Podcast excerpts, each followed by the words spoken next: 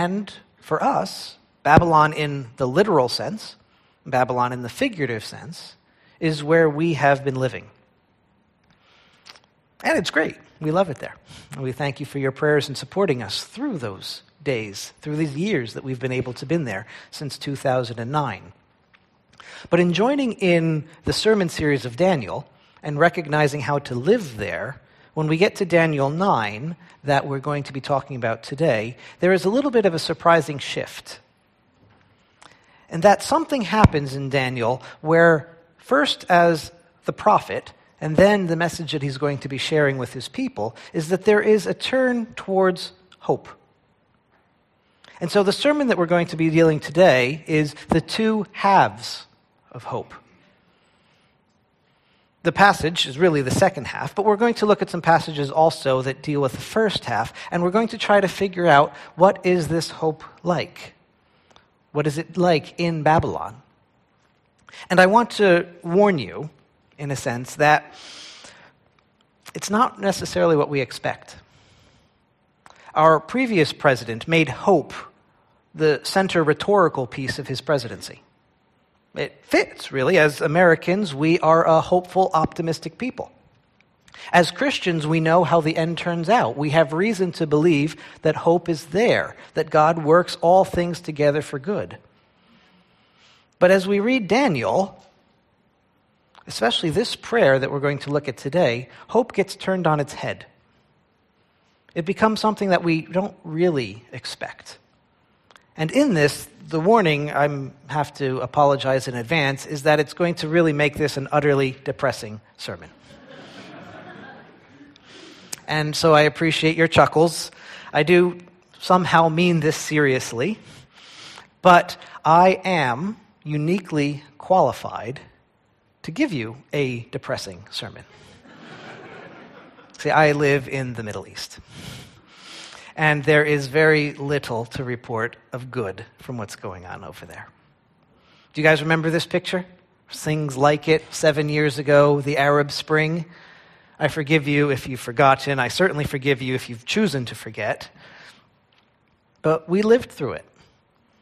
And I was able to be in the middle of those crowds and get excited and get hopeful that finally something was happening in the Middle East that promised good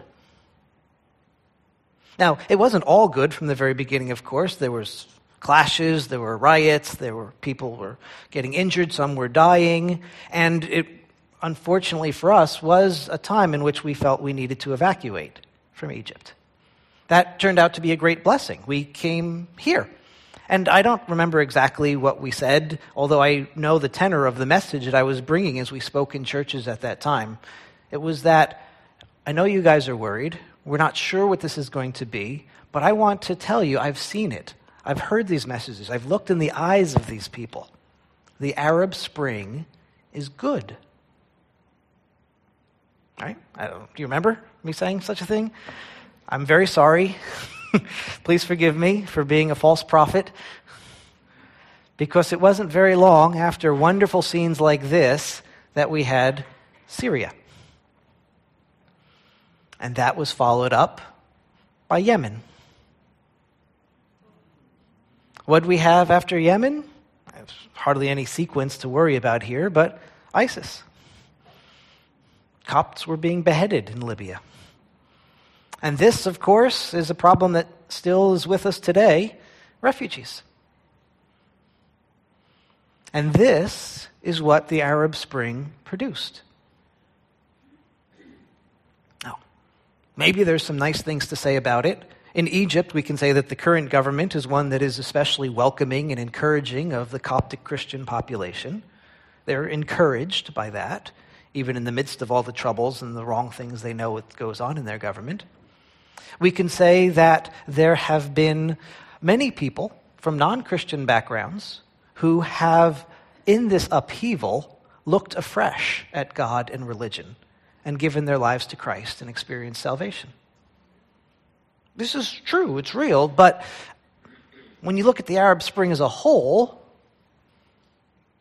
the people killed, the societies destroyed, homes displaced, thousands of people Anyway, for the past seven years, we, to a large degree, have watched hope die. So, what do you do with that? The Middle East has never had such hope as they had seven years ago. And now the people are just trying to get back to normal. Hope now is like, oh, I hope we can just live steady. And of course, that's a similar story we could tell in many of your own lives, whether it's family troubles or children astray or job opportunities. There's always points in life in which the hope that we thought we had disappears. So, what went wrong? What went wrong in the Middle East? What is going on wrong in America or in your particular lives? Hope, is it something real? Does it sustain us? Is it false? Well, no, it's not false. If we turn, not turn, but just remember the passage in Hebrews, we think of this normally in terms of faith, but look at it in terms of hope. Faith is the substance of things hoped for. So if we just take that concept of hope and again, just mess with it a little bit, what is a good definition of hope? It's basically that which you don't have. You might get it. Faith is believing that you will, but hope is that which you don't have. And sort of the feelings that you manufacture in order to deal with that. So, if we try to, like I said, talk about the two halves of hope, what are they? the first one, the realization of loss, understanding that there is something I don't have. Maybe I once had it and it's gone. Maybe I've never had it. But I'm understanding that life is not quite complete right now. I'm not content. But hope does move forward, it is able to anticipate that which is better. Right? If not, if not for that second half of hope, it would just be depression. But hope is able to say, yeah, things aren't right, but we're going to move along. If we put a, a Christian eye on that, we would say that God will move us along. Well, that starts to happen in Daniel chapter 9. And so, let's read. The first two verses. In the first year of Darius, son of Xerxes, a Mede by descent, who was made ruler over the Babylonian kingdom, in the first year of his reign, I, Daniel, understood from the scriptures, according to the word of the Lord given to Jeremiah the prophet, that the desolation of Jerusalem would last 70 years. Now, that, for the people of Israel, is a wonderful discovery. It was there all along. Right? You know the context. The people have been in exile now for over a generation. There's a memory of the Israel that used to exist before it was smashed by the Babylonians. The temple was destroyed, life was uprooted. It looks like the Middle East of today. But now they're in Babylon and they've been there for a while, and following the advice of the prophets, they've settled down, they've prayed for their land, for the rulers that are there, and they've gotten on okay. Some of their people, like Daniel, are in high positions in government. But yet it's not home. And there's always that sense in which the people of Israel understood that Jerusalem was their home. They're not there. That's depressing. They've lost it. But here, Daniel, good Bible scholar that he was, goes back and understands it's almost time. So here we are. This is the second half of hope, right? The realization, the anticipation of better. It's coming. It's in the scriptures. God has promised it. 70 years. He can count. Oh, when was that? 586? We got carried into exile, plus this, plus that. But now we're skipping over a, a whole half of the sermon. So we need a flashback. We need to go back to that moment when Jerusalem was being destroyed. When hope was nothing more than the realization of loss. And for that, we also need to turn to one of the other most depressing sermon givers, a man named Jeremiah. I don't know what this says about me, but when you're in high school and they ask you to identify your favorite biblical characters, this is the guy I picked for some reason. I was probably a very unpleasant person to be around. But there is a, like a dogmatic sense in which Jeremiah represents something excellent about faith. He had a message to give and he gave it. It just wasn't a very nice one. All the people of Israel at that time, the prophets, the false prophets, were saying, God's going to get us out of this. The Babylonians, yeah, they're tough, but we're his people. He's going to protect us.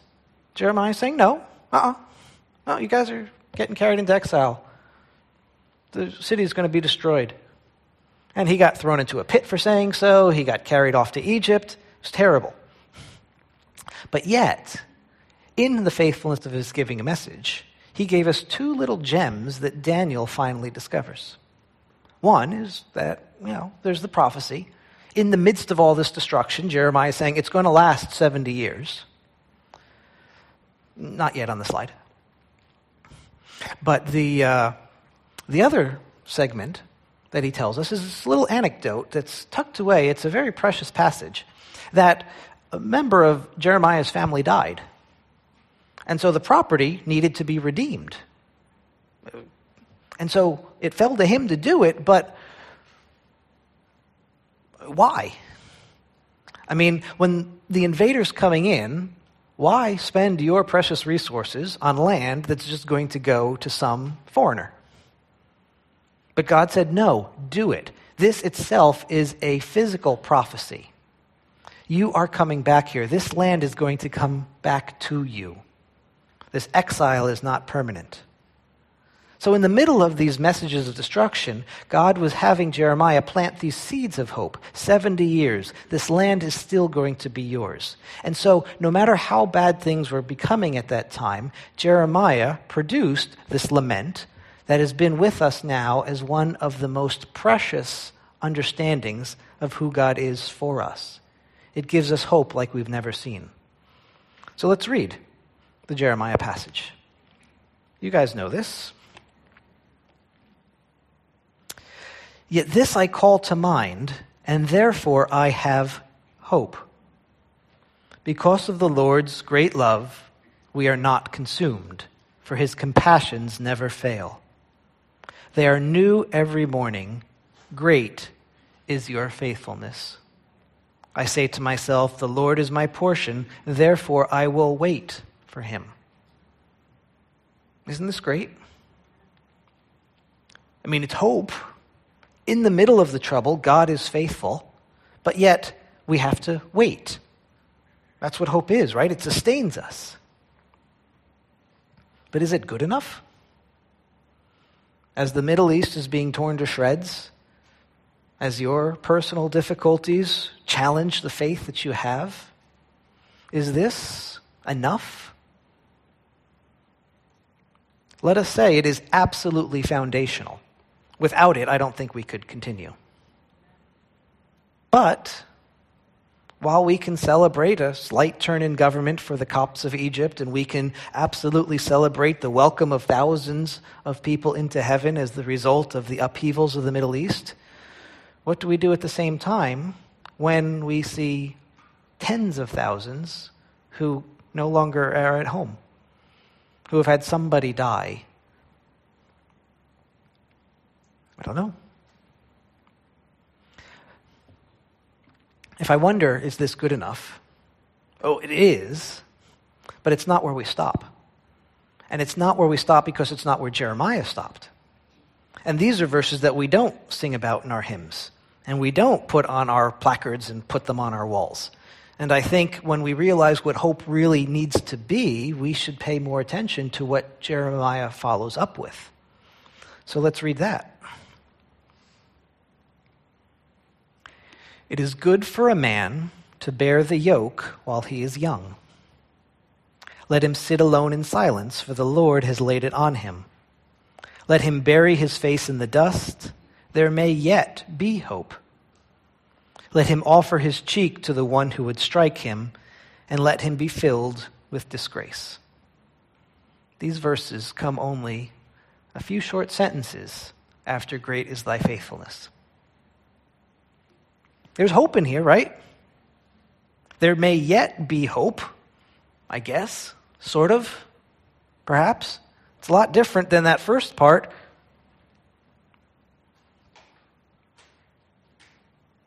This I call to mind, and therefore I have hopes, is 21. By the time he gets to verse, where is it?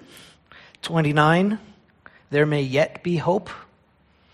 You're struggling on to it. That's what Hebrews is talking about. That's faith. But yet, what do we do when things collapse around us? Bear the yoke, sit in silence, bury your face in the dust, offer your cheek to one who would strike you, and let yourself be filled with disgrace. This is the flashback. This is the first half of hope, the realization of loss.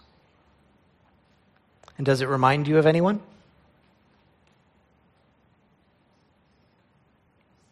Right? He bore the yoke. He buried his face in the dust. He offered his cheek. And as his world fell apart very dramatically, disciples betraying him, disciples denying him, running away, knowing full well that the temple is going to be destroyed in a few short years after he leaves. He lived out what Jeremiah taught in Lamentations. So, what do we do? Right? This is the realization of loss, and this is what we do. We bear the cross, we bury our face in the dust in prayer and we accept the disgrace that falls on us. That's what loss is. And of course, each one of these pictures comes with other promises that we know full well.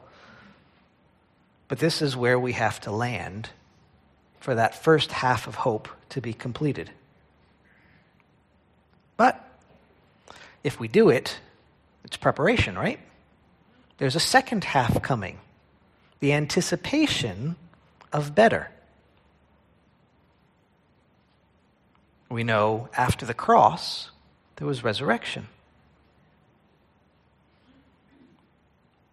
But I promised you a utterly depressing sermon. Not just half of a depressing sermon. And this is where the surprise comes in Daniel. Because he received the prophecy right? 70 years. Let's go back to the main passage and see what Daniel does with this. So I turned to the Lord God and pleaded with him in prayer and petition, in fasting, and in sackcloth and ashes. We've done our flashback. Now we're here at the second half. This is the anticipation of better. 70 years, right? You would think they would throw a party. This is God's promise. Finally, we're going to go home. What does he do instead?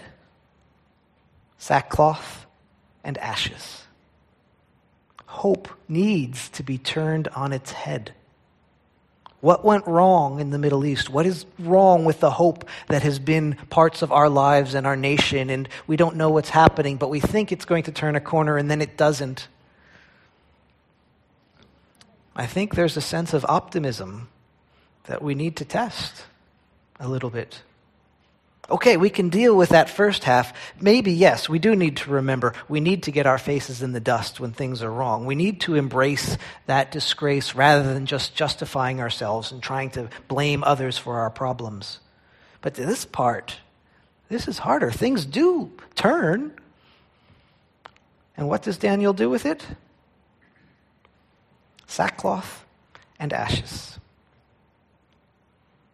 So, we still have a big long passage to read. And it's a good thing we do because we understand why. Daniel is going to give us a template for what to do now with this dawning of new hope. And so, just as those actions of the first half prepare us for the anticipation of better, Daniel now is going to pray us through an application that gives us the groundwork for hope. I mean, we could just conjure it if we want to. We could imagine things are going to get better. Things are looking like they're going to get better. But that doesn't mean we have, won't have work to do first. And Daniel, in this prayer, does the work. So let's see what he does. Let's read in verse 4. I prayed to the Lord my God and confessed, O Lord, the great and awesome God who keeps his covenant of love with all who love him and obey his commands, we have sinned and done wrong. We have been wicked and rebelled. We have turned away from your commands and laws. We have not listened to your servants, the prophets, who spoke in your name to our kings, our princes, and our fathers, and to all the people of the land. Lord, you are righteous, but this day we are covered with shame. The men of Judah and the people of Jerusalem and all Israel, both near and far, in all the countries where you have scattered us, because of our unfaithfulness to you. O Lord, we and our kings, our princes, and our fathers are covered with shame because we have sinned against you. The Lord our God is merciful and forgiving, even though we have rebelled against him. We have not obeyed the Lord our God or kept the laws he gave us through his servants the prophets. All Israel has transgressed your law and has turned away, refusing to obey you. Why bother, really, with all this? It's God's promise. 70 years, it's going to happen. The exile is ending. Not yet. There's still things to go through to get there. Other books of the Bible deal with that. But God's promises are faithful. He's going to do it. He said he would. But yet, what does Daniel do anyway? Confesses his sins. And this is the first application. If we are going to deal with hope properly, once it starts to dawn, the first thing we have to do is remember our sins. Lest it be a false hope.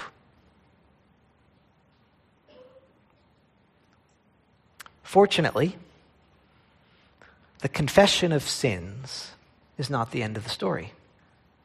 We know that in the scope of God's complete story, but we also know it from this passage because Daniel walks us into the next stage in the verses that follow. So let's keep reading. Therefore, because of all these sins, the curses and sworn judgments written in the law of Moses, the servant of God, have been poured out on us because we have sinned against you. You have fulfilled the words spoken against us and against our rulers by bringing upon us great disaster. Under the whole heaven, nothing has ever been done like what has been done to Jerusalem. Just as it is written in the law of Moses, all this disaster has come upon us. Yet we have not sought the favor of the Lord our God by turning from our sins and giving attention to your truth. The Lord did not hesitate to bring this disaster upon us, for the Lord our God is righteous in everything he does. Yet we have not obeyed him. We confess our sins, but God promised to the people of Israel what was going to happen. Right? You remember Deuteronomy. There is the choice between life and death as, God, as Moses brought them up to the mountains to compare what their future would be like.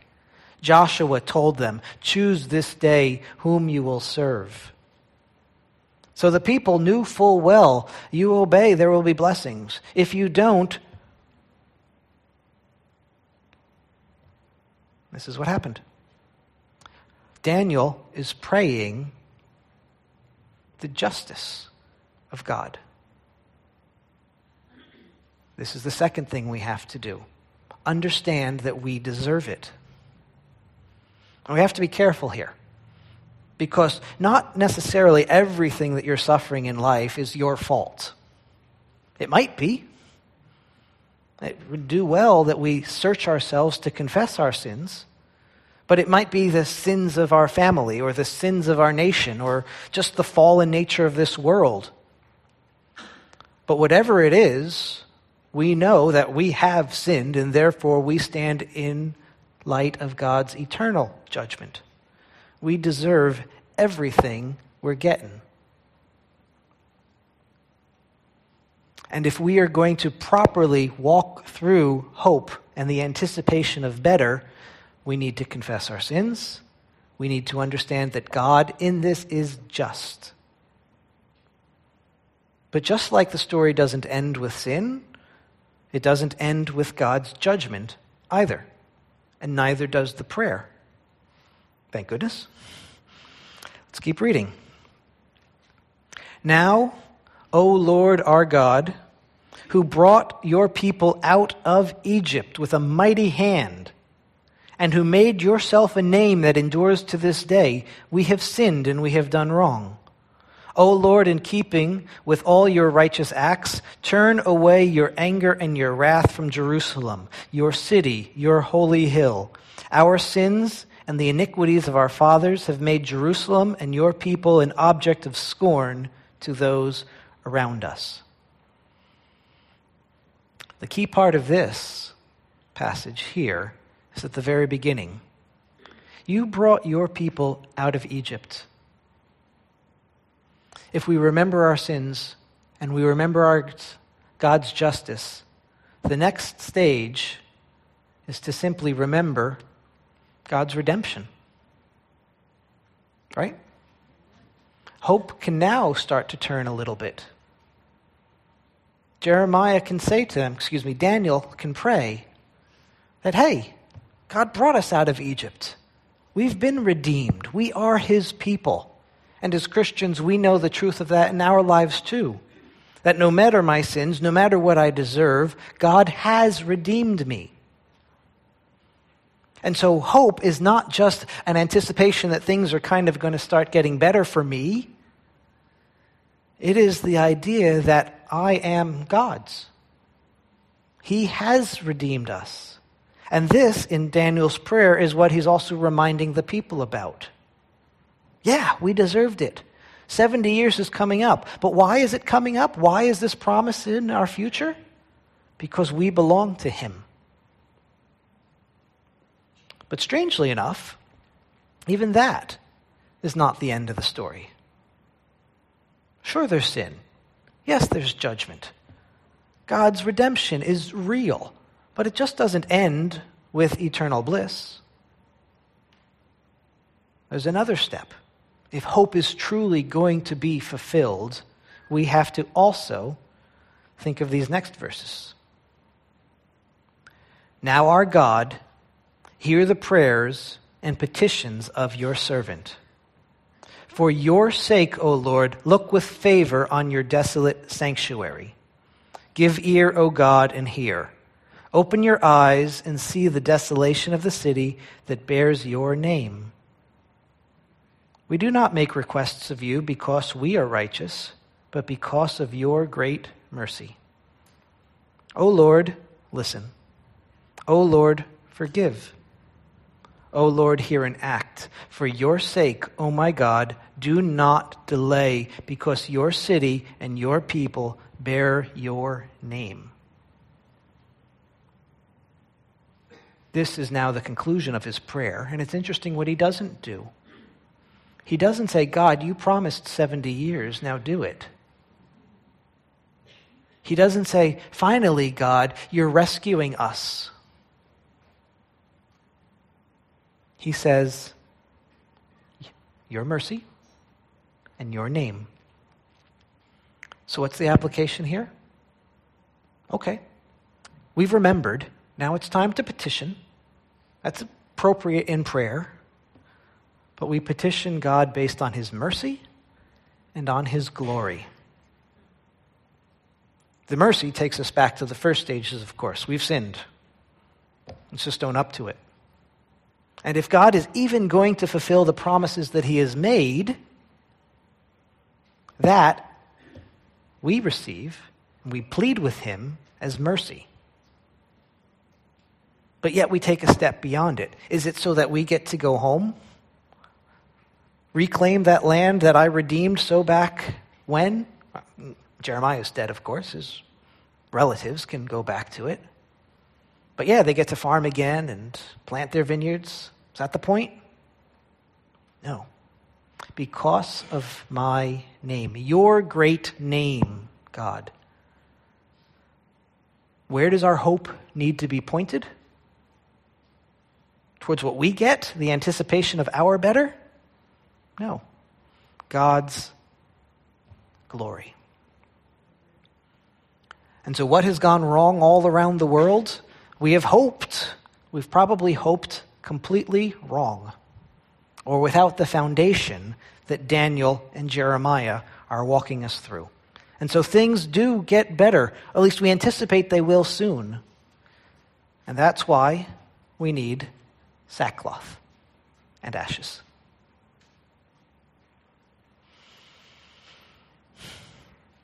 So, this also gives new meaning, I think, to Hebrews 11, the chapter of faith. Faith is the substance of things hoped for. If you're hoping for that which you don't have, but you might get it, when you think of all these stages that we have to get through first, that's a whole lot of work. That's a whole lot of faith. And it gives us a new perspective on how the heroes that we read about later on actually got where they would.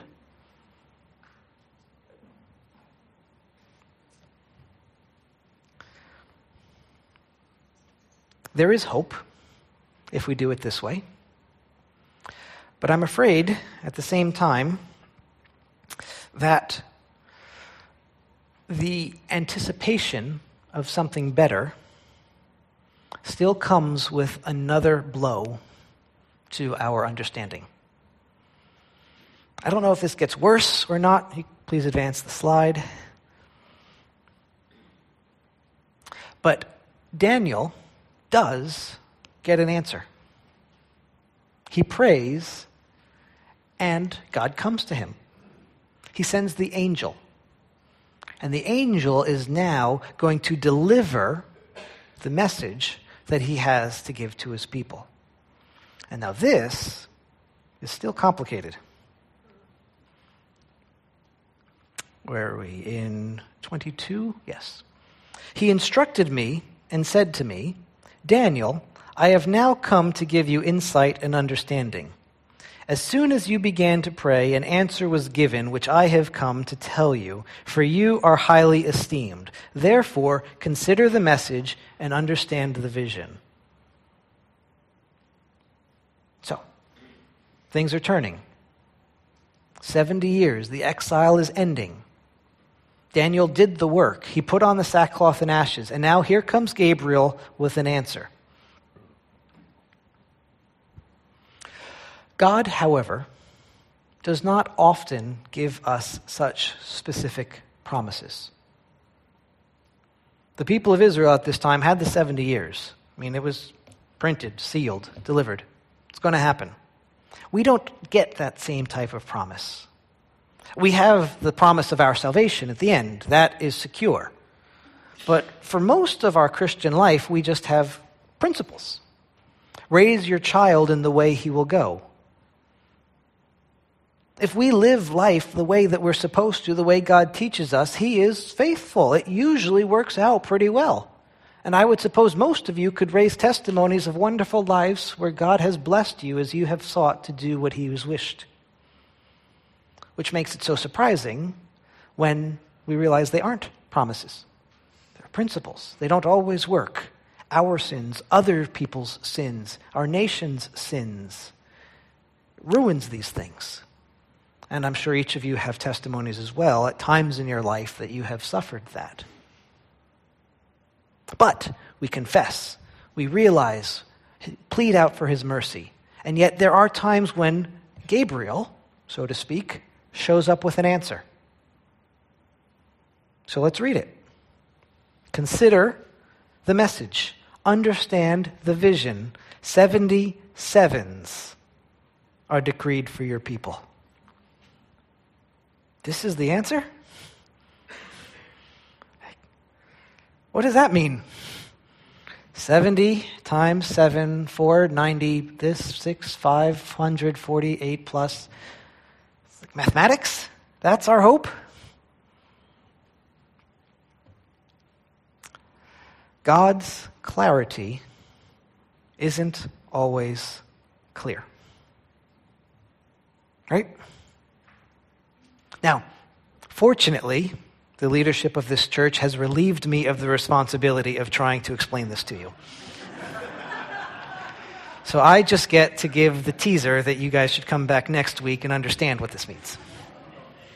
But I can probably warn you and not annoy the leadership to say that we as Christians have struggled for generations to figure out what the 77s are all about.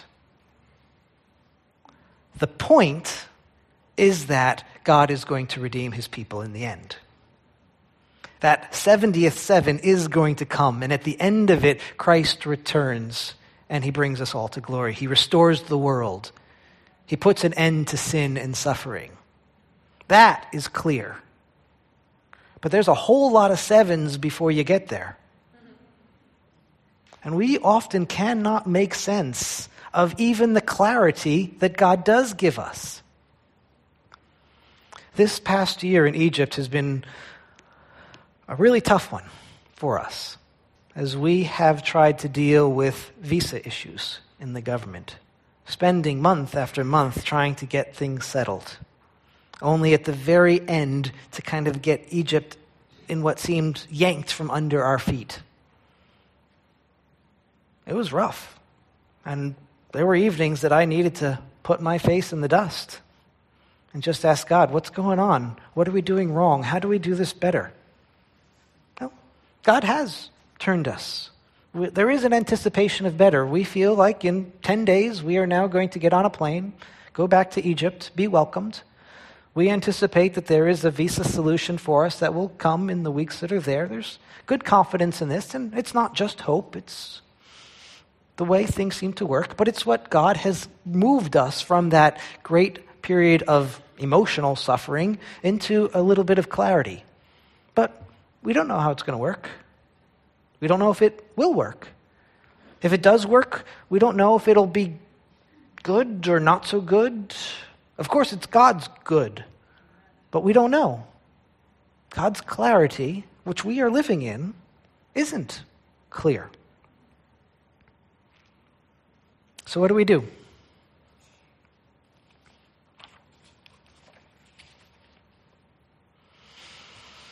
There are four things to remember.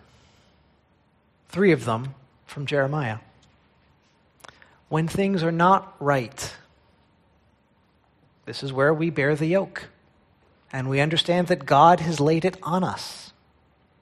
So we carry the cross that He has given and we humble ourselves in prayer and stick our face right in the dust as we realize that things are not turning out the way that we were expecting them to. If that even includes people filling us with disgrace, we turn our cheek. We understand that this is our response of love, but it doesn't really feel like it. Disgrace often doesn't feel like love. But yet we have to, for a time, embrace it. And we let ourselves get down to that pit and pour ourselves out to God so that when there is anticipation of better, that which God is going to bring to turn us around and to remove us from this period of suffering, sackcloth and ashes is what we have to do next remember our sins and confess them. Understand that God is just, that He has redeemed us and we are His, and yet the point of all this is for His glory. If there is hope that's going to come, it's not the hope that we want for ourselves. At least that's not where we have to land our hearts. It may or may not get better, but his name is what we need to be concerned about. And that'll be good for us too. But we need to situate ourselves properly. And so, if this is depressing, and the worship team can come back to the stage, we need to remember where we started as well. Because in the middle of Jeremiah's world falling apart, he gave us the passage that is foundational. So let's read it again. Yet this I call to mind, and therefore I have hope. Because of the Lord's great love, we are not consumed. His compassions never fail. They are new every morning. Great is your faithfulness. I say to myself, The Lord is my portion. Therefore, I will wait for him. This is the foundation for our hope. We've looked through Daniel's prayer what we need to do when things start looking better. If things aren't looking better yet, Jeremiah has given us the template for what to do. But on both of those halves, great is thy faithfulness. Egypt, America, as long as we are living in Babylon, this is what our hope has to be. And let it be uniquely American with optimism, but let it be uniquely Christian with repentance and a focus on His glory and not our own. Let's pray.